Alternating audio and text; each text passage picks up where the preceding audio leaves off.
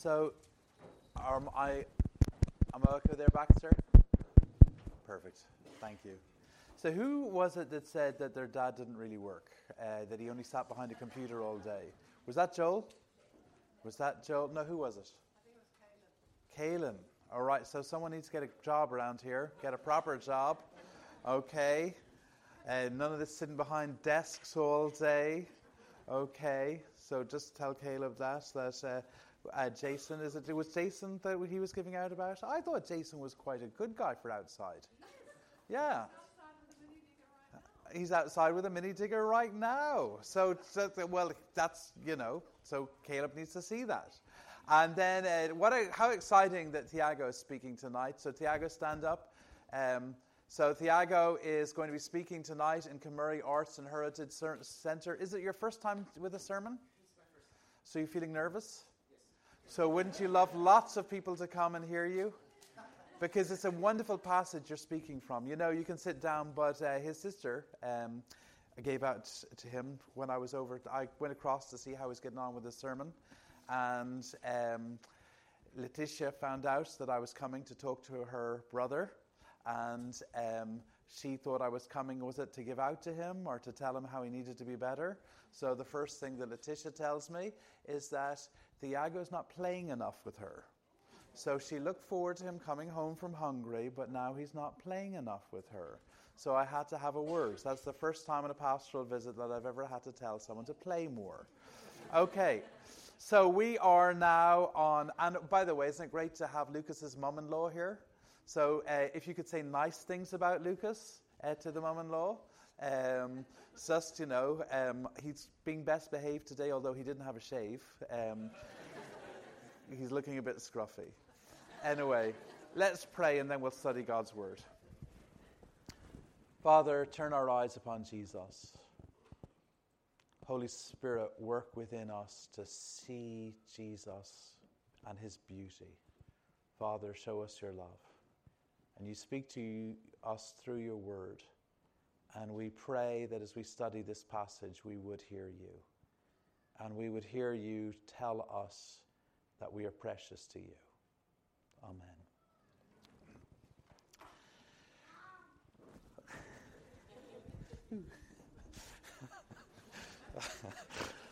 the timing was perfect. Five seconds later, and I've having totally thrown. So, was that Kostya? Yeah. So uh, Louisa's somewhere around. So um, let's look at this passage. It might help you if you have your Bibles open at Genesis chapter 29, verse 14 to verse 35. Genesis chapter 29, verse 14 to 35. When I told Caroline I was speaking on this passage, she said, But you've spoken in this passage before, but she was slightly wrong. I used this passage as an illustration. We might remember when we were looking at Mark's gospel and what Jesus says about divorce and marriage. And this is a picture. And what happened actually was that this sermon series came out of that idea because here is a woman who's neglected in the Old Testament. And there's lots of neglected women in the Old Testament. We're going to look at a few of them. In fact, we're going to go on a little bit of a journey over the next four weeks. We're going to look at sibling rivalry next week, and we saw a little bit of that this morning. So um, we will have sibling rivalry next week uh, between Rachel and Leah. But have you ever felt unwanted? You know, maybe it was that, um, you know, you thought he was the one. You thought he was the one, and turned out that he didn't think you were the one. Or it might be that the marriage started well, but he or she has just withdrawn their love from you. It's not what you hope for. As I have to say, no marriage is what we hope for in some ways if we're not realistic. And, and you just feel sometimes unwanted by your husband or your wife. Or it could be your parents.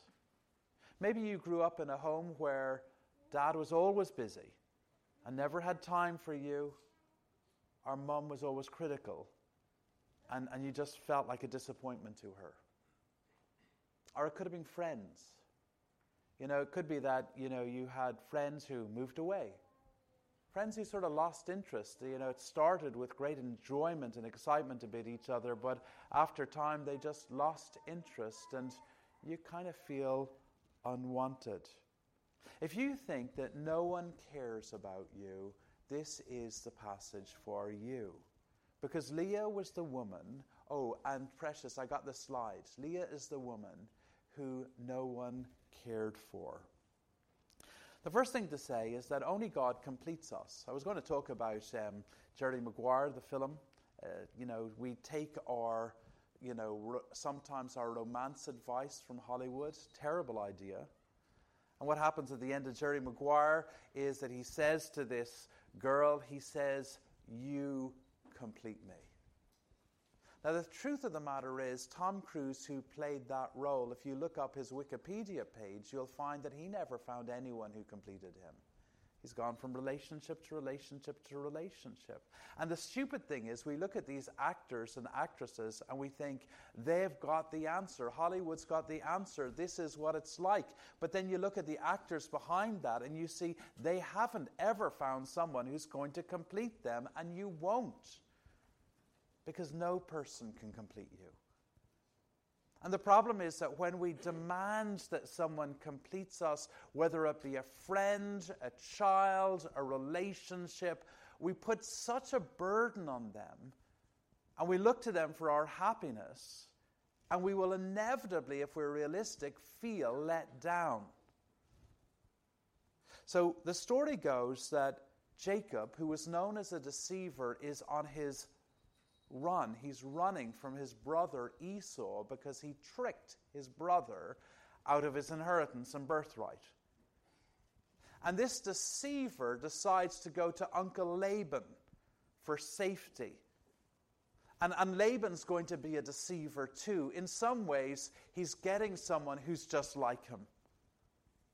And he arrives as a new person in this new village, and the first person he meets is Rachel and he probably felt love at first sight. I think in his heart he might have said, This woman will complete me. And what he does is he turns out to be a really good worker. He works really hard for Laban, his uncle. And Laban then goes to him and says, Well, look, you're working really hard for me. You know, even though I'm giving you accommodation and all the rest, I should pay you what would be a suitable pay. He knows straight away what he wants. I want Rachel. And uh, it's interesting, in that culture, it was a bride price. You know the difference between a dowry and a bride price? Mm-hmm. So, a dowry is if uh, you have a daughter and someone comes to offer to marry her, you pay the person to take her. I suppose it says what you think about your daughter. Whereas a bride price is someone comes to you and wants your daughter, and you say, You pay me. And I suppose it reflects a higher value that they put in the women. But in a way, Laban says bride price, seven years' work. It's quite hard, isn't it? It's quite a high price. And it's funny because what happens then is Jacob goes off and he works for those seven years, and the time passes really quickly. I kind of thought that was counterintuitive. I would have thought if I wanted something really bad, every day would be just that little bit longer. But maybe, you know, they're meeting in the fields or he's watching her and he's just thinking, this is brilliant. Anyway, the time passes really quickly. And the evening comes of the wedding. The wedding feast would have lasted for a week. They would have consummated the marriage in the first night, and then they would have celebrated the rest of the week in the wedding. And Laban tricks the deceiver. So he has another daughter, Leah, who's not beautiful. And Jacob goes to bed thinking he's going to sleep with Rachel and wakes up with Leah. I, I kind of wondered how that happened. Well, it was dark. And I suspect maybe Jacob had a lot of drink. And, and he doesn't see what's going on. And it's quite striking. It says, you know, then it was Leah in the morning. And there's a Bible commentator called Derek Kidner, and I don't really like this point, but I think it's true. I don't like this point because, you know, Leah's getting a hard enough time without being pointed out that she's a disappointment. But Derek Kidner says the thing about it is this is a picture of life. You go to bed with Leah. No, you go to bed with thinking it's Rachel, and you wake up finding it's Leah. He's, he's disappointed. And, and there's so much of life like that. The next purchase, the perfect relationship, the restored marriage. Then, you know, then I'll be happy and, and it gets together, the right person, you think. And, and you have this thing I'm going to bed with Rachel, but you wake up with Leah because ultimately everything in this world disappoints us. And he's disappointed. And everything in this world, and we're always being manipulated by the marketers, says Rachel, Rachel, Rachel, but we wake up with disappointment, disappointment, disappointment because nothing in this world can complete us. No person in this world can complete us. But then think of poor Leah. This is my second point. Think about Leah. Like we talk a lot about self esteem. You know, we, we, we build in a world that, you know, self esteem is the thing that will make you happy. What a poor Leah's self esteem? You know, poor Leah, she knows that her husband was willing to work 14 years, her own sister, he was willing to work 14 years for her sister, but not one day for her. How would that make you feel? She knows that the only way that her father could get anyone to marry her was by tricking them. How does that make you feel? She watches every day for the next seven years as her husband gets up simply to go to work why? To get her sister. Can you imagine how that feels? Can you imagine what that would be like for your self esteem? Awful. And yet, wouldn't it be lovely to think that someone would work for you? Wouldn't it be lovely to think that someone saw you like Rachel? That someone saw you and said, I want them so much that I'd be willing to work 14 years for that person. Wouldn't that, wouldn't that be special? Well, someone has done that for you. Someone has done a lot more than that for you. Someone left heaven to live the life of a servant to die rejected on a cross so that he could have you. Isn't that so much more than Jacob could offer Rachel? And, and you even think about it, you know, um, well, well, we'll move on to the next point, which is Reuben. So, so what does Rachel, not Rachel, Leah do? Leah has a strategy. She hasn't given up on the idea that her husband might love her. So she starts having children. God's so kind to her. He sees her. He sees her pain. Can you see that? Like he's motivated by her pain because he is a compassionate God who sees our pain and is motivated and he cares. And he gives her a son, and it's literally Reuben, which means behold a son, see a son. And then she has Levi and Simeon. And, and now she says, and now my husband will love me because in this patriarchal society of the ancient Near East, I've given him the very thing that every man wanted, which was sons. And he doesn't. He doesn't love her. Nothing that she can do for him will make him love her how different that is to Jesus. Nothing you do for Jesus makes him love you because he already loves you. You don't have to do anything. Nothing you do to give to Jesus makes him love you because he loves you. You don't have to do anything to earn Jesus' love because you can't. I was thinking of one of my favorite verses, 1 John 3, verse 1, which says, Behold, what manner of love the Father has lavished upon us. Lavished. There's nothing reluctant in God's love towards you.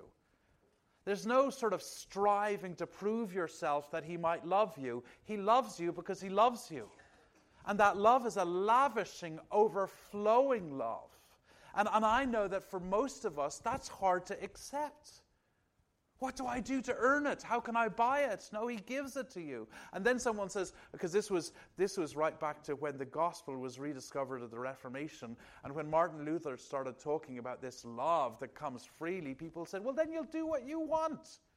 No, that's completely different. Then you'll do what he wants.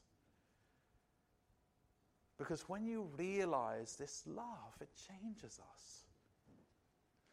And so we live a different life, not to earn God's love, like Leah was trying to earn her husband's love.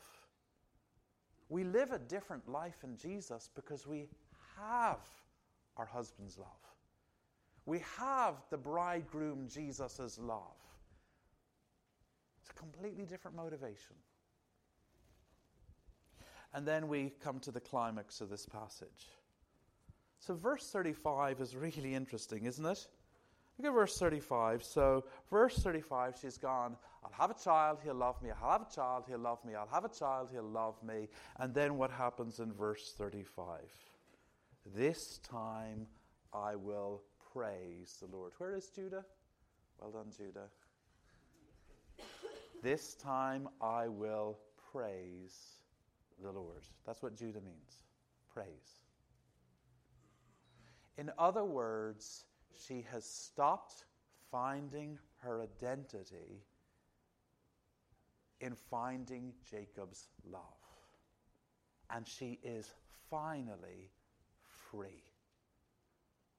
You will never be free when you put your sense of completeness around another person or another achievement or the approval of a parent, or the success of a child, or the next purchase, or a letter after your name. Whatever it is, none of those things can complete you. And she now discovers she's free from trying to earn her husband's affection. Now, I was thinking about this during the week. We need to be very careful because our heart is deceitful above all things. And you could hear that the wrong way. And you could actually use that to twist to make a difficult marriage worse. So, what you could say is, well, you know what? He can't complete me, she can't complete me, so I'm just going to give up trying, you know, to stuff them. That's not, what, that's not what's happening here. In fact, when we find our completeness in God, normally what happens is we reach out better in love towards people. Does that make sense? So, normally, what should happen, and I'm not saying it happens here, but not normally what happens is that when you realize I'm no longer going to put all my desire for completeness and finding the right person or having the right marriage or having the best friend, normally what happens is when you go and you say, I'm going to find and see the completeness that Jesus offers me, normally what happens is that actually draws us closer to people in love because we're no longer loving them for the love they offer. We're loving them because we have a love flowing through us. We're no longer demanding and depending on them, we're enjoying loving them. So, you know, in marriage services, I often say, but you could say about friendships, you could say it about anything else. The closer we get to Jesus, the closer we become towards each other. But sometimes it's hard. Sometimes, as a pastor, you'll go into a situation where there's a trouble in a marriage, and, and what you realize is that one of the couple is crying out for the marriage to be better, and the other couldn't care less. That, that's, I think, what, what her situation is, isn't it? And that's awful, because it does take two people to, to put the fixing together. Anyway, let's complete. I would be complete if what do you look to to complete you? I'd be complete if I had a girlfriend or a boyfriend, if I had better health, if I had children, if my marriage was restored, if I had a different spouse. You might think all those things, but none of those things will complete you. Only Jesus can complete you. And Jesus is pointed to in this passage because those of you who know the Old Testament, you'll see that there's a line that goes through Judah, this son, that brings all the way to Jesus. And Jesus takes this theme, because Jesus loves to take um, descriptions or titles used for God and take them for himself. And Jesus uses this theme of the bridegroom, the heavenly husband, for himself. And so the irony is that the husband she needs is not Jacob, the husband she needs is the one that comes through Judah. Jesus, who offers a love that no one else can give us and complete us. I want to say one thing just my word of realism. We do live in a broken, fallen world. We're not in heaven yet. One day we'll see him face to face and we will have no other need because he will have mm. truly completed us. But it's a struggle in this life. And in this life, I don't know if you're like me, but I struggle to believe that Jesus loves me. And, and, there's a prayer in Ephesians chapter 3 that says, I pray that through the power of the Holy Spirit, God would show you the height and depth and width of God's love for you. And that's a prayer to pray for yourself every day and pray for those you love every day. Because it's as we begin to see the love of God, it's as we begin to see that, that our demand for other people and other things to complete us lessens. And we find in Him what they can't offer us. Just to finish with a verse from Isaiah chapter 62, verse 3 As a bridegroom rejoices over his bride, so your God rejoices over you. May God the Holy Spirit enable us to believe that. Bob, would you pray?